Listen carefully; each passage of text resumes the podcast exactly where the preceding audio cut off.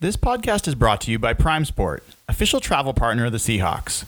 All right, guys, it's time for yet another edition of, I guess we can now say, award-winning podcast. Is that right? With our buddy Hawk Blogger, Brian Nemhauser. What's the deal, man? Are we award winners now? That's right. Best of Western Washington, man. Congratulations. You're talking about this podcast that we are doing right now. Yeah, well, it includes all the Hawk Blogger podcasts, of which this is probably the best. Yeah, so it really has nothing to do with me then, is what you're saying. Okay, fine. Well, I wouldn't say that, yeah, but yeah, I think we wouldn't be where we are without the loud and proud voice of Dave Mollick. Well, here I am, all feeling good about myself. You just kind of tear me down, man. So that's fine. Well, listen, congrats to you. That's an awesome honor by the folks over at King 5, and I guess we can call this the Kristen Michael Memorial Edition of the Softy Hawk Blogger podcast. Remind me about our wager, by the way, and is that wager still active? I love that it took you this long to bring it up. That's it actually took longer than I would have expected. I thought you'd kick off with that. So luckily, the only person that owes anyone anything in this relationship is you still owe me dinner from our initial bet. But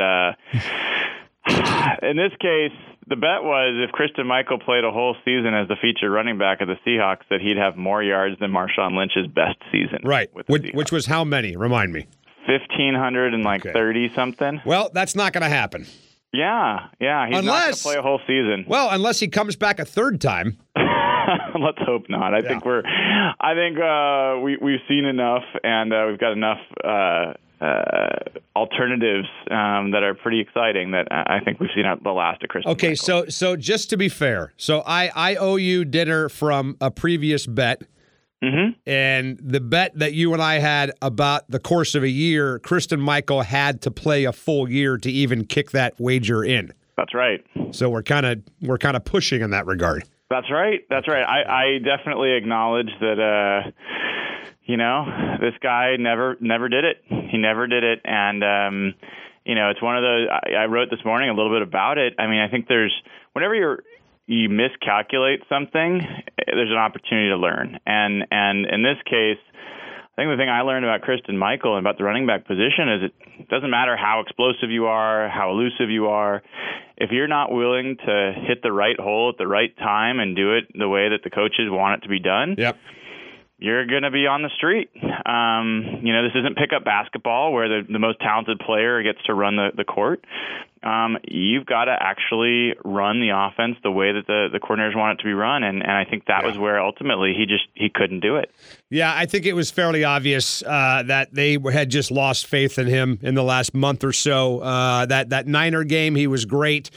But outside of that, it just felt like, I mean, the numbers show it that week by week by week, his carries were dropping every single week, and they just did not have confidence in the guy. And people have asked, look, the guy's averaging 4 yards a carry. He's got 6 touchdowns, and the Packers obviously have picked him up, and their run game might be even worse than the Seahawks is because they don't have a C.J. Procise or Thomas Rawls to count on in Green Bay. But I surmised, and I talked to Holmgren yesterday about this, that maybe they could have kept him on the roster as a third guy, but I just don't think his attitude was going to accommodate being a third guy. And they just thought, you know what, if this is what you're all about, then we'll just move on.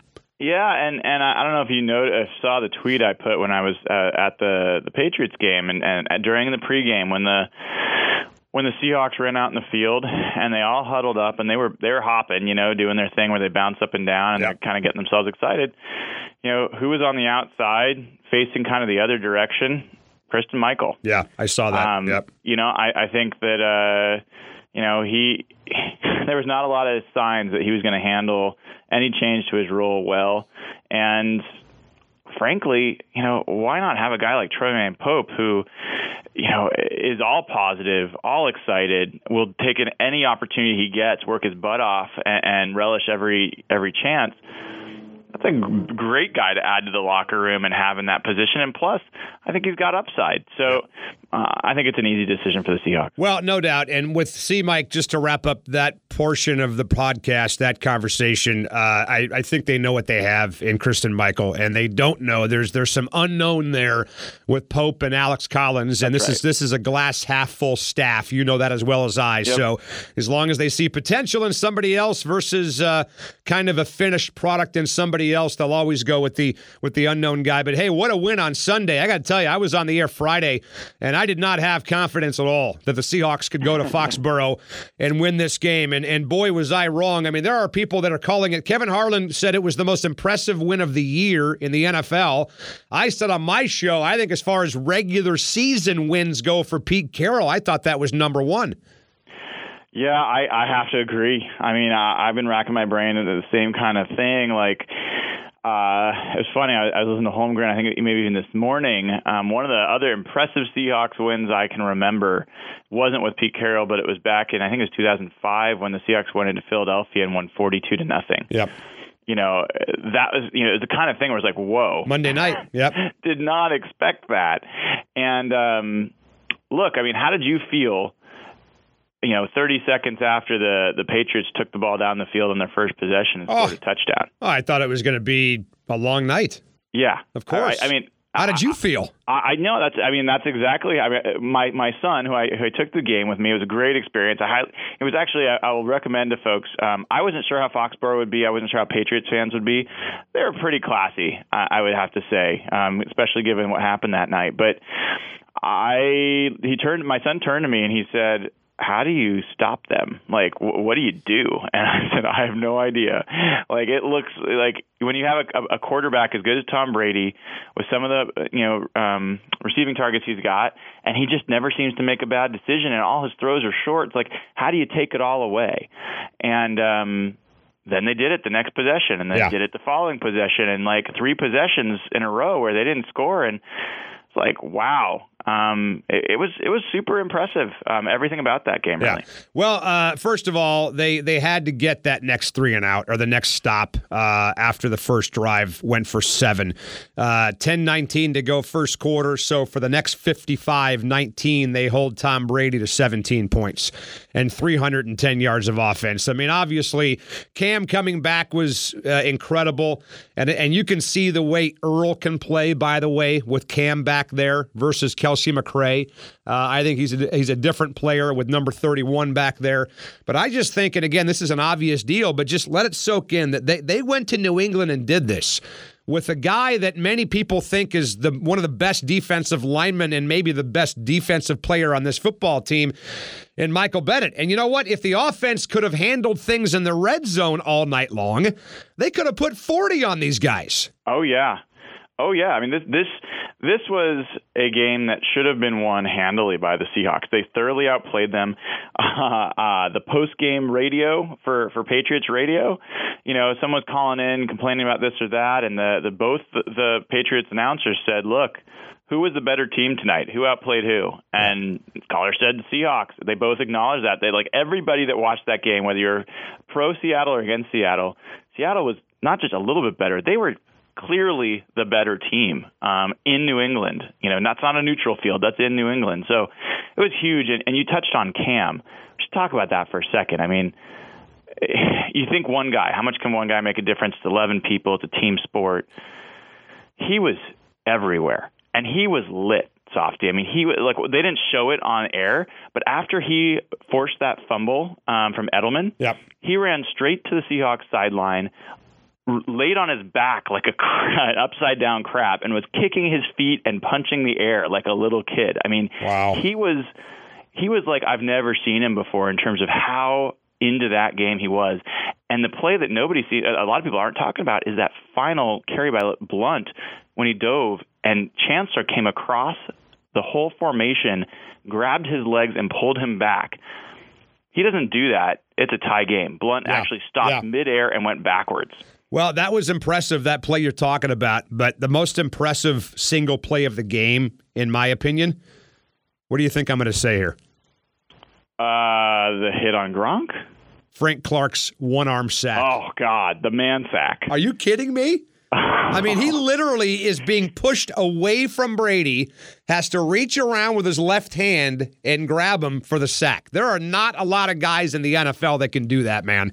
No, and against Nate Solder, who's not a bad tackle. Right. He pushed him back into the quarterback and reached around. It was a huge time of the game to do it. Absolutely. Yeah. Absolutely. But the hit by Earl on Gronkowski that punctured his lung, which just sounds awful. Yeah. And Gronk is going to miss the Niner game this weekend. He's not even flying to San Francisco.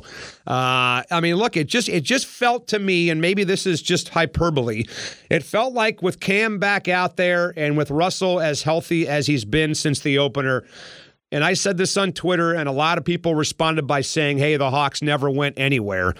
They're back. Yep. They're back after Sunday. They are. And you know, I think a couple weeks ago, you and I had this conversation. This is when news came out about Bennett's injury, and I published an article. It's called Keep Calm and Hawk On. And it was a stupid title, but I went through and everyone was so upset after the Saints game that this team and this offense is just never going to be anything, and this team is never going to do anything. Like, there was a lot of chatter about that, and they've done this every year. They just they find their way. They're getting healthier. They're getting stronger. There's reason. There's legitimate reasons to have optimistic feelings about how this thing's going to grow. I don't even think they're at their best yet. So this game this weekend against the Eagles, this is the last of this murderer's row stretch that we've been talking about. They come away with the win against the Eagles. You're in really good shape to make a pretty dominant end of the season. Well, they're 6-2-1 right now, and by the way, going back to 2012, they're now 27-6 in the second half of the year, starting with Game 9. So they got obviously 7 more to go, but that number could be more impressive by the end of the year. Just think about this: if they go 4-3 in the final 7 games of the year with wins at home over Arizona and the Rams, they win the division. Oh, yeah.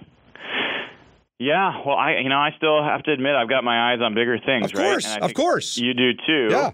I think that is it unrealistic to expect this team to run the table the rest of the year? Unrealistic? Well, I mean, you're talking about winning, it'd be what, 9 games in a row. Is that right? Because they lost the Saint game and then came back and beat Buffalo. Is that right? The week after? Yep. And then win the Patriot game. They got 7 games left. So you're asking them to end the year on a 9-game winning streak, which I think for anybody in the NFL, that's hard to do. I mean, look, I mean, Carolina here doesn't look like the game that we thought it was going to be.